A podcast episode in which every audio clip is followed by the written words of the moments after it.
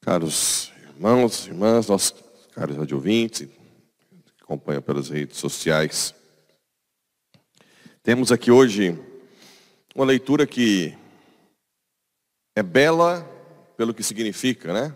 Essa carta aos Romanos é aquilo que eu sempre digo aqui. Por trás de um padre, de um bispo, existem vários leigos que sustentam, né?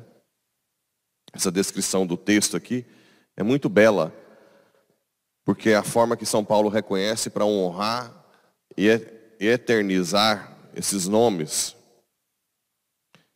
Saudai Prisca e Áquila, que expuseram sua própria vida para salvar a minha. Olha só, um casal que deu a vida para que São Paulo continuasse o seu trabalho. Esse dar a vida tem duas conotações. Pode ser dar a vida, dar a vida, quase morrer para defender. Mas hoje também existem os leigos que dão a vida na intercessão ou não. Inclusive ontem era para ter falado com, com o apostolado que nós temos que criar o nosso grupo de intercessão da paróquia. Específico para a intercessão da paróquia. Já me, muita gente já me puxou a orelha, até hoje a gente não montou esse, né? com as orações específicas pelo sacerdote da paróquia e pela paróquia em si. É muito importante.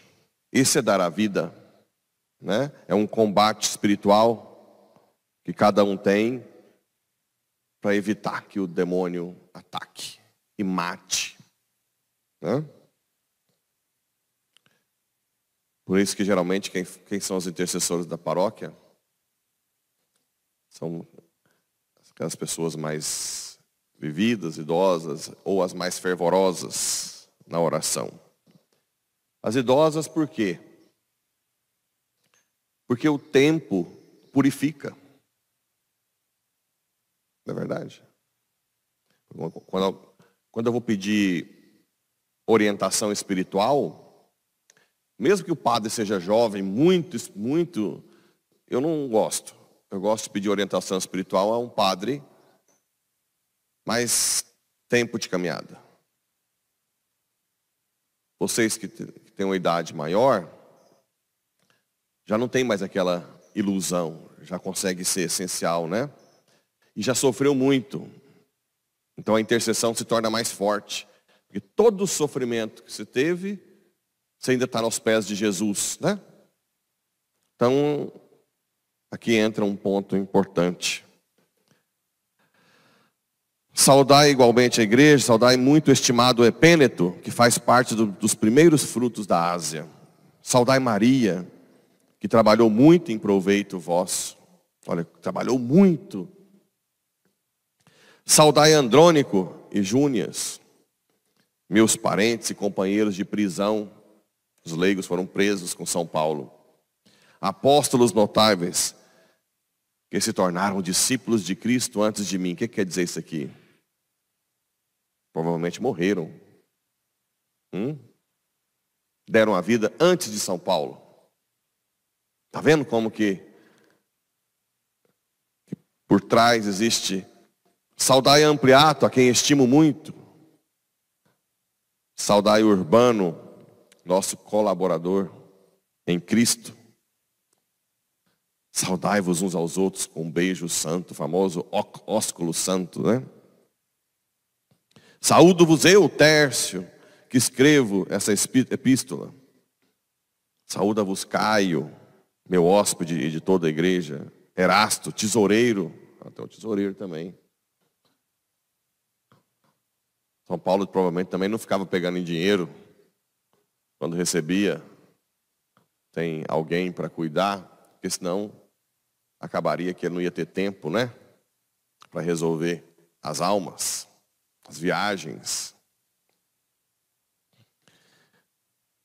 Glória seja dada àquele que tem o poder de vos confirmar na fidelidade do meu evangelho e a pregação de Jesus Cristo, Né? Glória seja a Deus, a Deus. Agora esse mistério foi manifestado, graças a vocês, né?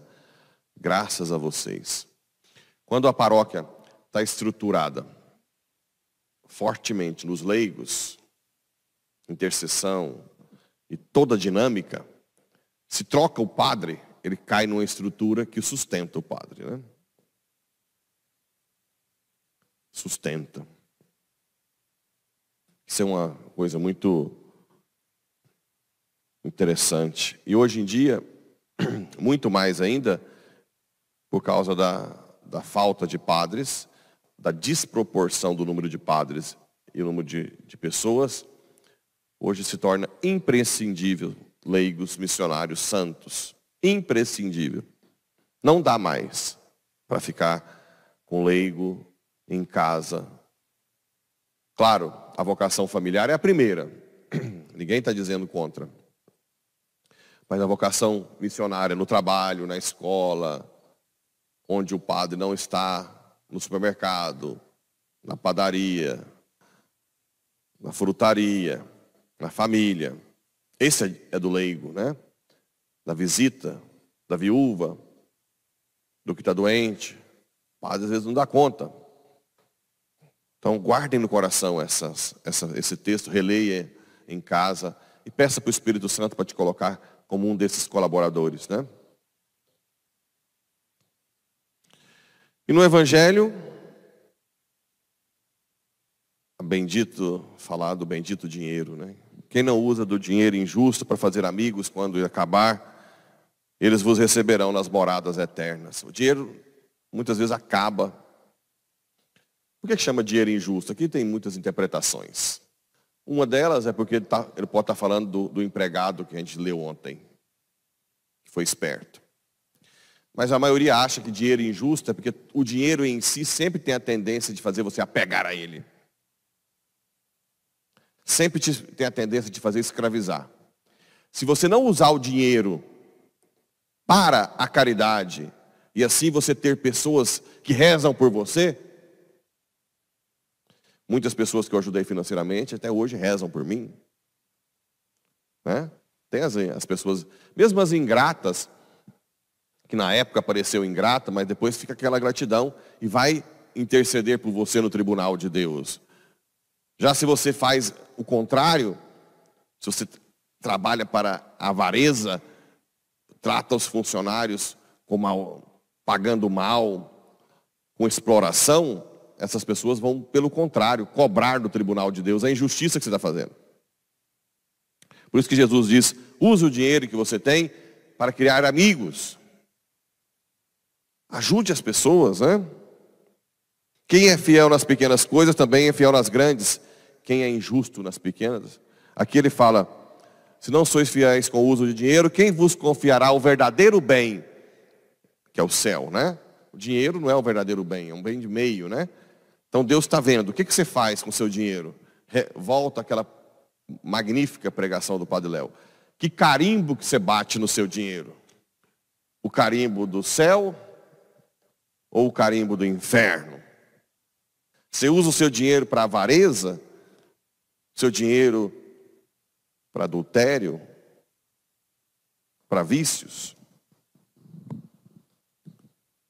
para explorar, para humilhar, para aparecer? Ou você usa o seu dinheiro para ajudar os pobres, a igreja, a família? Né? Esse é o ponto. Se você é fiel com o seu dinheiro, Deus vai te confiar o verdadeiro bem, que é o céu, aquele que é seu de verdade. É interessante mesmo. As pessoas quando vão ficando ricas, ao invés de ficar mais caridosas, vão se fechando mais, né? Grande parte. Grande parte. Outro dia um amigo meu me ligou, Olha, tem um cara que está querendo comprar um empreendimento, ele está com 800 milhões na conta. Eu disse, o quê? Eu, eu ficava imaginando essa igreja belíssima, né? Punha tudo, mármores.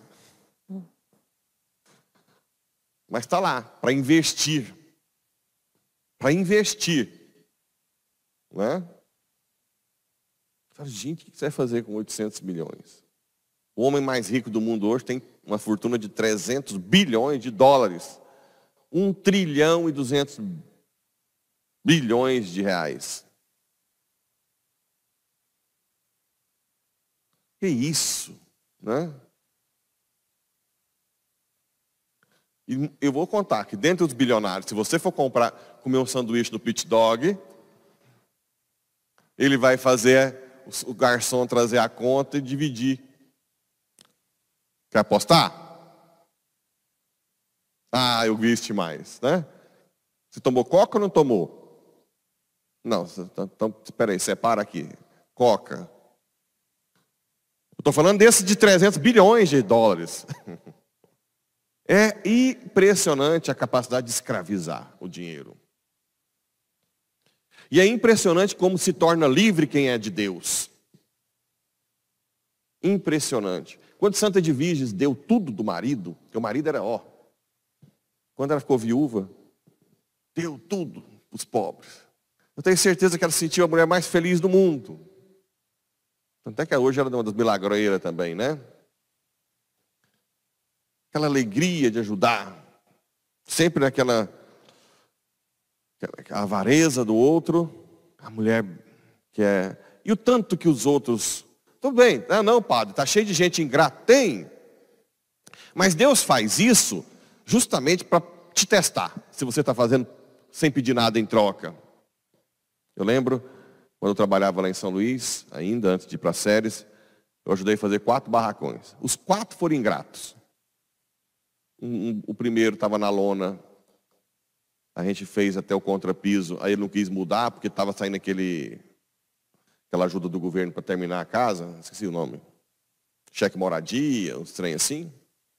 Não quis sair da lona. Mas depois foi pedir desculpa. Um outro, a gente comprou uma janela lá, achou pequena. Um outro hidrômetro, queria um outro hidrômetro. Todos tinham uma certa. Ah não, e a última foi lá em séries, que depois ela passava roupa, depois que terminou o barracão, ela foi embora. Mas tudo tem um porquê. Eu sempre ria diante de Deus, falava, Senhor, agora que eu quero fazer mais, me ajuda. Por quê? Porque nós somos ingratos com Deus. Ele dá tudo, a gente reclama de tudo. Quando a coisa não vai bem, a gente joga tudo por água abaixo que ele já fez com a gente até hoje. Então por que, que nós não podemos passar por isso também? Isso faz purificar, não feche o coração. Eu sei, eu sei que a família às vezes fica interesseira, né? Eu também já vi isso. Muita gente que fica rico reclama disso.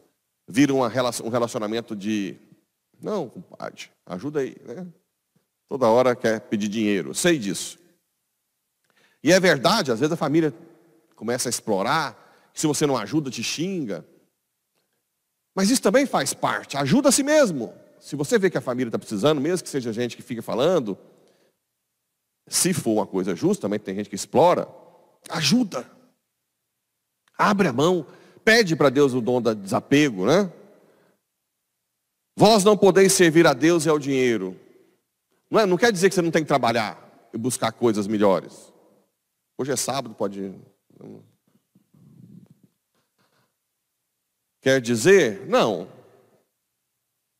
Não quer dizer que você não possa ah, querer um, um cargo melhor, ser promovido. Não. Mas ao mesmo tempo, primeiro, foca como prioridade a oração e luta para ser caridoso, caridosa. É possível com a graça de Deus. Com a graça, sem a graça não, porque o dinheiro é injusto em si, te escraviza em si. Mas, pelo amor de Deus, hipocrisia não. Hipocrisia não. Se você tem dinheiro e não quer ajudar, fala. Mas não vem choramingar perto dos outros assim, não. Na clínica, eu demorei a aprender como é que funciona. Eu treinava secretárias assim. Se o cara negocia, ele tem dinheiro. Se o cara, se o pessoal vem para consultar, você fala o valor e fica triste e vai embora, chama de volta que não tem dinheiro. E o pobre, quando tem, paga o que pede. Então elas já eram treinadas. Elas falam o valor, na hora que eles vão embora, peraí, o que, que foi? Você não tem condição? Então a gente vai dar um jeito. Agora começou a negociar, certeza que tem dinheiro. É uma regra. E funcionava. Depois eu ia. Ela, ela fazia um histórico lá fora, eu fazia outro histórico. E aí acabava vendo que era pessoa carente mesmo. Isso é importante, faz, buscar formas de ajudar. Né? Eu poderia muito bem dizer, ah, não, não dá para saber quem é pobre, quem não é. Lava minhas mãos. Dá para saber. Você vai aprendendo para ajudar. Né? Então que Nossa Senhora, nesse dia de sábado, nos ensine principalmente a desapegar a usar o dinheiro para caridade, bater o carimbo do céu. E que Nossa Senhora, nessa paróquia, crie vários amigos do sacerdote, do bispo da igreja, que sustenta a igreja por trás, assim como Prisca, Áquila. Faço questão de falar os nomes, né? Como Epêneto, Maria, Adrônico, Június, Ampliato, Urbano, Tércio, Caio e tantos outros. Que os nossos leigos sejam santos e missionários. Assim seja. Amém.